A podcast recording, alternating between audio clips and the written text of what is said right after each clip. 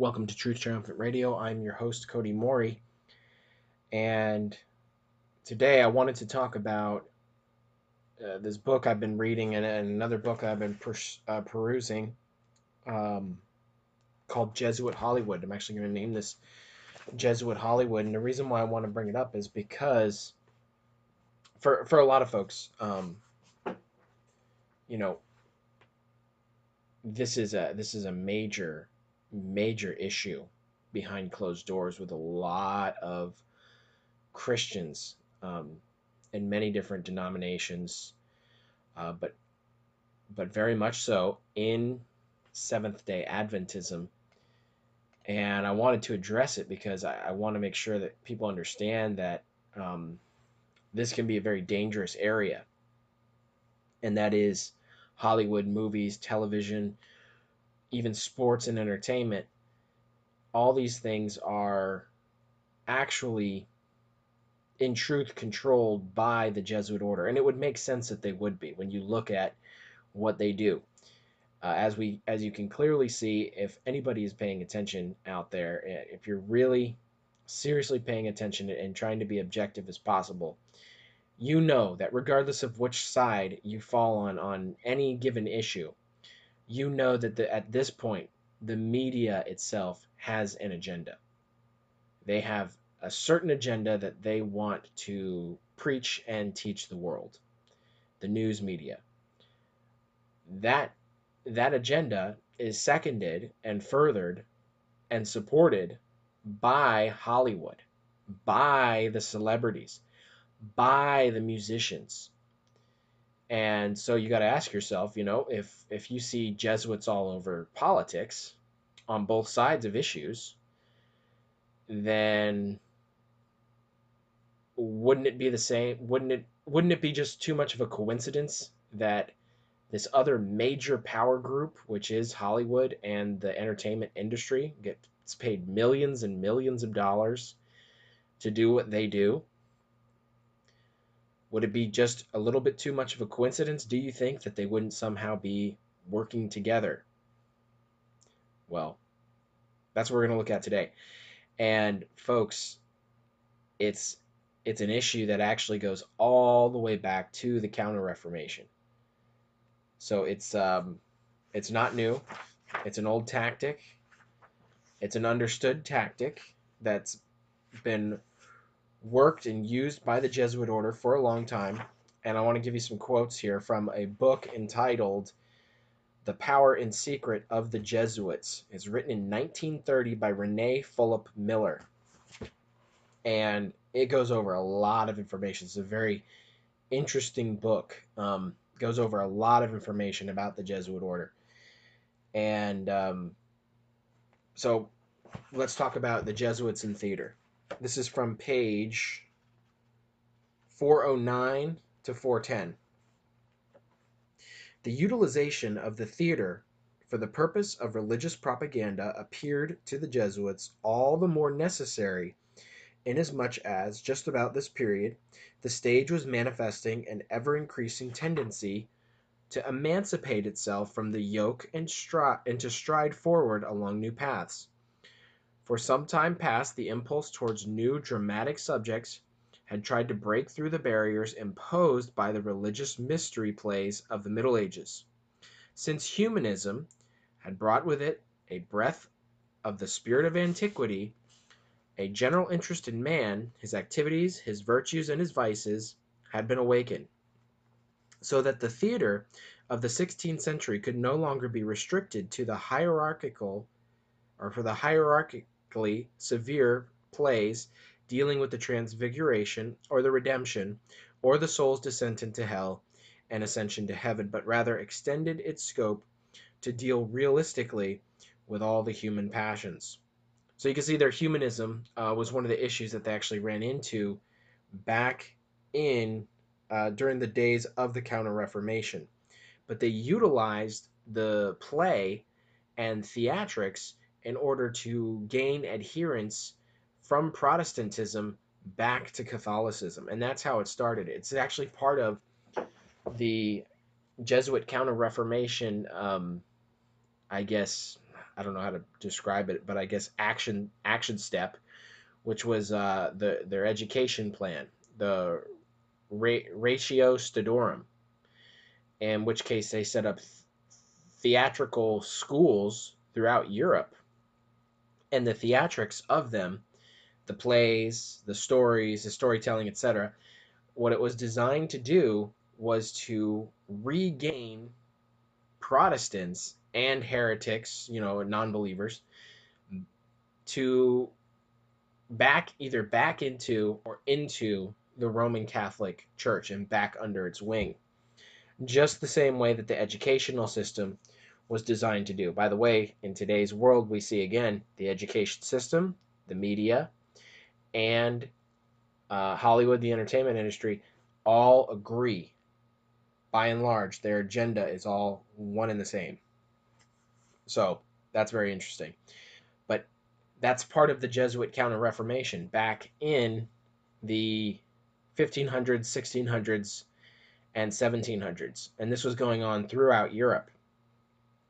And one of the issues that they had actually um, was that people, and this, I mean, this is what we see going on today. People wanted to see more and more. Uh, they wanted they didn't want the restrictions of the plays and the theatrics to be just related to religious matters or uh, you know how the roman catholic church basically saves the world or something like that um, they wanted to see more humanistic stuff stuff from antiquity uh, stuff from the greeks you know stories about hercules and things like that and this came from the ideas of humanism, which were permeating through France, and obviously that really culminated in the French Revolution. But you have humanism right there. So you have the King of the North and the King of the South right there. And that was the issue that was going on. It's kind of interesting. But I have another quote here from page 410. It says, this from the same book. Uh, again, this book is entitled the Power and Secret of the Jesuits, written in 1930 by Rene Fulop Miller. Uh, Rene Fulop Miller is spelled R E N E E. Fulop Miller is F U L O P dash M I L L E R. For those of you who want to look it up, I'm not sure if it's available in PDF form online or not. Uh, but again, this is from uh, page 410. It said, For this reason, Unless the Jesuits were to allow the imagination of the masses to be entirely secularized, or to fall under the influence of their Protestant adversaries, they found themselves forced to organize a theatrical counter reformation. Accordingly, most simultaneously with the beginning of their educational work, they started a systematic theatrical activity in order that the human love of spectacular effects which showed signs of breaking away from the Church, might be gratified and at the same time maintained in the spirit of the Catholic religion. Within a brief period, the worldwide network of Jesuit scholastic establishments was supplemented by a similar system of Jesuit theaters. So the Jesuits already had their educational system by and large in place. And what they did was they they began to set up uh, theatrical centers, and this this this is on steroids now today, folks. I mean, you, you look at what's going on, the stories that are being taught. I don't understand how individuals um, can support some of this stuff. I mean, you got to think it when you go to see these movies, and it has an actor in there who in their free time, the millions of dollars that they're getting paid to be in that movie, they're using that free time to try to destroy America. That means we, when we go see those movies and support them, that we are supporting the destruction of our country. That's one way to look at it. Another way to look at it also is that if Satan is controlling this medium and if the Jesuits are controlling this medium, then that would mean that Christians are willingly, which they may have not been up to if they're they're hearing this for the first time, but some some know. Um, So if you know, Christians are willingly putting themselves in situations to have some type of Jesuit propaganda preached to them in the form of entertainment. Now, that could be music, movies, um, theatrics in general, but that's essentially what's going on. So you got to think about that for a second. Because I've talked to people about this and they said, well, well, you know, I, I know I know what the Bible says and I know what this says and you know if they say something that's wrong I'll know it's wrong. And you got to think to yourself, think about who you're dealing with here. You're dealing with uh, Satan himself. He is the arch deceiver. Is that a safe place to be? You know, to to willingly and knowingly venture onto his ground and say, "Well, I think I can outsmart you." That doesn't. I mean, if you think about when you think about it that way, it seems kind of silly. But, anyways, let's take another look at um, where this led to uh, in Europe and throughout the rest of the world. This is from page 411 and 412, same book. It says, Nothing has attracted the poetry loving Indians more effectively than our plays, reported the Jesuit missionaries in these regions. In Goa, in particular, a stage was set up in front of the church on which the Jesuit pupils enacted scenes from the life and work of St. Francis Xavier. In Japan, the theatric the theatrical activities of the Jesuits met with no less sympathetic re- reception, for in that country also there had existed since time immemorial a national stage of a high cultural standard on which stories of the gods and national heroes were produced, including dances, rhymed dialogues, and musical settings. Here also the Jesuits retained the traditional forms almost in their entirety merely replacing the Japanese mythical subjects by stories taken from the Bible. In Bungo, the Jesuits produced religious plays, cycles, representing the intermediate stage between the Japanese pantomimes and the Spanish autos. In the colleges and seminaries at Nagasaki, Arima, Osaka, and Miyako, there were permanent school theaters. The Society of Jesus found similar points of contact in Mexico and Peru, where the Aztecs and Incas had been in the habit of holding regular performances in the marketplaces and temples, which included symbolic dances, dances and dramatized legion, legends. One of the favorite plays which the Jesuits now introduced was that of the rich man and the poor beggar Lazarus, a theme which the Jesuits treated in a manner that was gratified the Indians, being aimed against the colonists, as it were. In Paraguay, the Jesuit mission theaters naturally reached a high stage of perfection.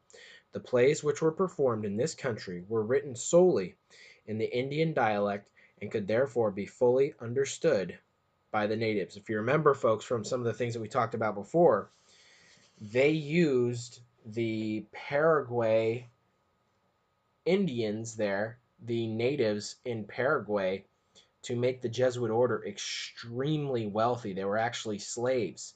And this goes back to some of the forms of Catholicism or Catholicism's um, really weaponizing and, and design of communism because they, they actually set up reductions and they, they were communal living. And so there you have it again. In order to control the people, in order to control the people, they used their Jesuit theater. And in their Jesuit the- theater, they would have their moral teachings that they wanted the people to be impressed by, not from the Bible, not from learning directly from the Bible or learning directly from the spirit of prophecy, but learning their version of those things and their principles and their morals. And I think it's very clear that the same thing is happening today. I got one more quote here from this book, and then we'll take a look at the other book, uh, which is called Jesuit Hollywood by Shaun Willcock. It says In 1700, the German Jesuit Father Johann Baptista Adolf wrote a large number of comedies for the school theater. The action, which turned entirely on low comedy, such as humorous peasant and beggar scenes, in a report of that period from the Munich College to headquarters of the order at Rome, it stated that there is no better means of winning over the Germans, of making friends of heretics and other enemies of the church, and of filling the schools than farces. So, in other words, the Jesuits understood um, and recorded that they were able to win their enemies over, Protestants over, heretics through theater. And think about that. How many people love movies or watch movies? Pretty much everybody, especially here in the Western world. It's very, very popular. Um, the effects in the United States, the special effects that it's been going on for for some time has just increased, you know, a hundredfold from from what it was even 30 years ago, 20 years ago, 10 years ago. The special effects and the scenes that they're able to create now are so lifelike and so unbelievable that it's hard not to be drawn into these things. And I, I can tell you uh, from personal experience, that I, I was a, before I became a Christian, I was a huge, huge movie buff. Um, and then I watched this documentary on movies uh, from a Christian perspective and, and showing some of the some of the things that were going on in the movies. Like for instance, there's a scene. There's a scene in the movie Fight Club where they actually they talk about God. And they talk about how God hates you and that you know you're going to basically you, are you have to accept the fact that you are going to die. You're not going to be you know redeemed or anything like that. And then you know get over it from there. And i never remembered that scene because you you know you watch that movie fight club for the fighting and for you know brad pitt and and edward norton you know acting giants uh and, and very very skilled actors at that. And you don't think about these things but this, this these scenes um, where they talk of something about god and they and they'll they undermine his character in some way. They do this in so many movies. I remember watching blood diamond. There's another scene there where they said you know oh god i believe in god or something like that and then you know, it's Leonardo DiCaprio, and he says, you know, God left this place a long time ago. And when we did the evolutions um, entertainment attack, you could see that they're pushing evolution. They make people that don't accept it look stupid or absurd, and it's really it's just part of their agenda. The only the only place that this this sort of um, thinking really exists in such a robust manner until they until eventually they they push it upon the people, which does happen. But the only place that this sort of ideologies exist and, and actually are able to stand their own ground is in the movies. Because when you look at things like evolution, you begin to pick it apart, you see that it actually all falls apart. It's actually it's actually takes quite a bit of faith in order to accept it. And this is what's going on this is what's going on with the movies and it's been going on for some time. The Jesuits have used uh, phases of Hollywood. Basically, you know, if you go back, oh, I wish the movies were back like they were, you know, in the old days in what they call, you know, the golden age of Hollywood, Charlton Heston and and somewhat before him. But they had, you know, movies, they all had morals and things like that. The problem was is that many times those movies either had Roman Catholic ideologies or you know, or they took took a sympathetic tone to Rome, or they would have morals, but they wouldn't attach it to God in any way. In any ways, you know, don't be like the bandits, little Jimmy, because you know stealing is wrong and you shouldn't do that. It takes a real man not to steal. Instead of saying, you know, there's a commandment from God that thou shalt not steal. They forgot all about, they moved completely away from that argument completely and opted just for the secular view. And that's phase one. And then, you know, as you go down through the phases, they began to liberalize And now we've seen the demoralization that Yuri Bezmenov talked about, where they are just, I mean, the movies, they, basically have pornographic scenes in them now. Uh, the discussions about God are unbelievable. And it's very clear that it's gotten out of hand. And the actually the liberalizing of Hollywood in the 1950s, would it surprise you to find out? Well, probably not if you're listening to this show, but would it surprise you to find out that it was actually the Jesuits who were behind the liberalizing or the the the left takeover of Hollywood back in the 1950s? This is a quote from a book called Jesuit Hollywood by Shaun Willcock. This is taken from page 219 and 220. It says John Courtney Murray, a leading Jesuit theologian and intellectual, published an article on censorship in 1956 in which he questioned whether Roman Catholic adults were in fact obligated to follow the restrictions placed on the media by their religious leaders. He stated that censorship in a democracy was an infringement on the freedom of expression and a dangerous one at that, and that only pornography should be restricted or banned. Without naming it, he even criticized the Legion of Decency's power and influence. Folks, for those of you who don't know, the Legion of Decency was a Roman Catholic uh, sort of grassroots movement that was trying to go against some of the the more vulgar practices that were going that were trying to be introduced into Hollywood at that time. However, as we can tell from the movies that we have now, they did lose that battle. And the Jesuits went against them on this issue and pushed for liberalization. Okay, so continuing with the quote. It said boycotting a theater, he argued, made Roman Catholics look ridiculous.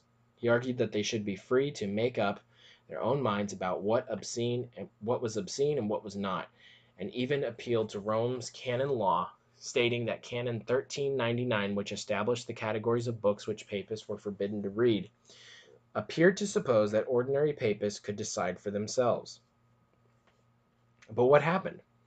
Why had this Jesuit priest written such an article?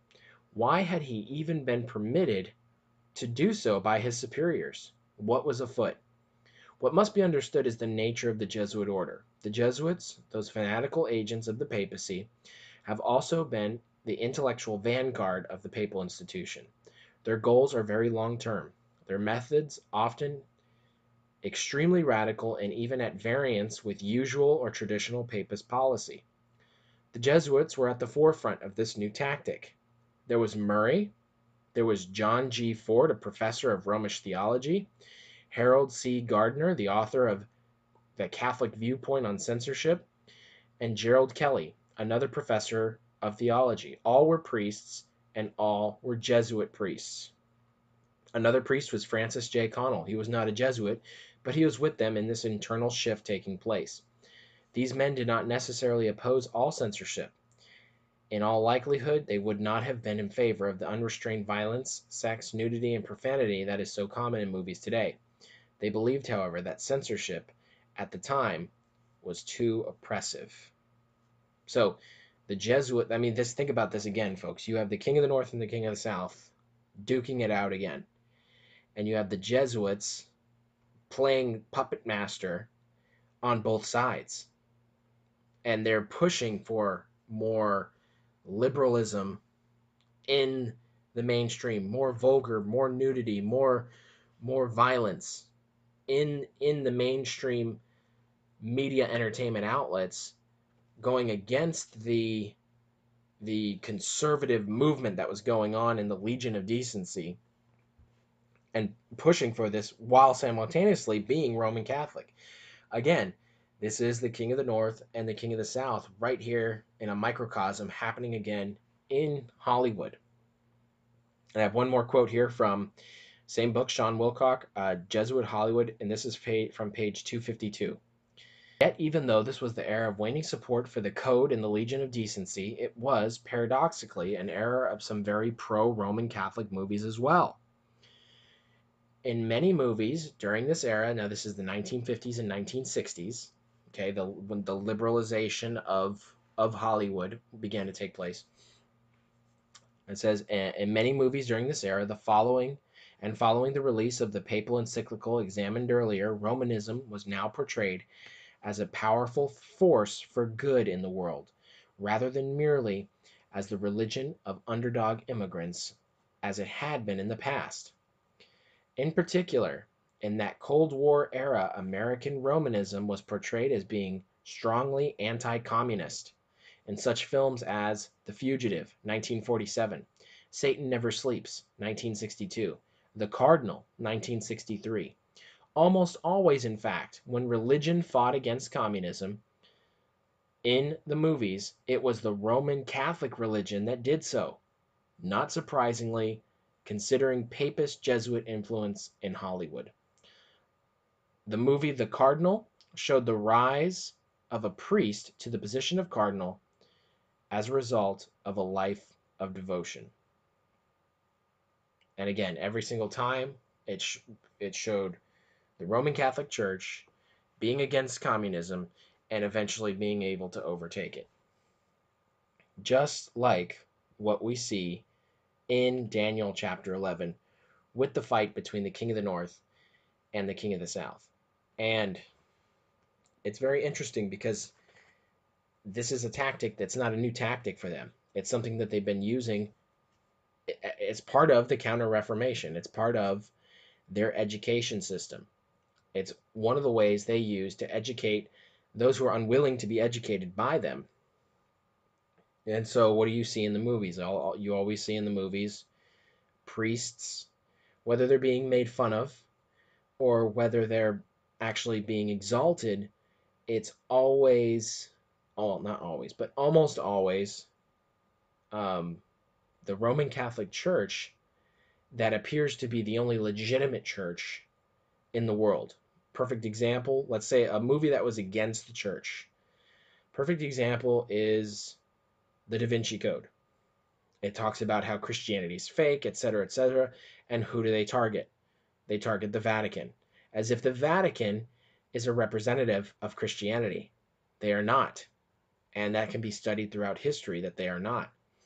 But that's what they see. That's what the viewer sees. Somebody who doesn't study this stuff out and know history, they look at that and they they see that the Roman Catholic Church is the representative of Christianity. Now, they basically bash, uh, you know, uh, Jesus. They bash Christianity. They bash the Roman Catholic Church in that movie. Nonetheless, the perception is that Christianity is represented by the Roman Catholic Church. And that is a very strong seed to be planted in the hearts of people. Because if anybody ever changes their mind on Christianity later on, where would they go? They would go to the representative of Christianity, which would be, in their mind, the Vatican. So, folks, just be careful out there. In these movies, they have an agenda. It can be traced back to Rome.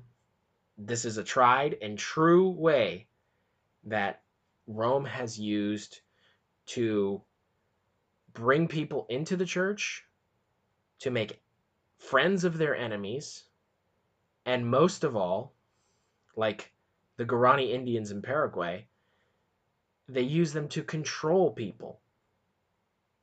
And that's exactly what's going on today. You have this evil union between the media, the entertainment industry, the education institutions, and by and large the politics.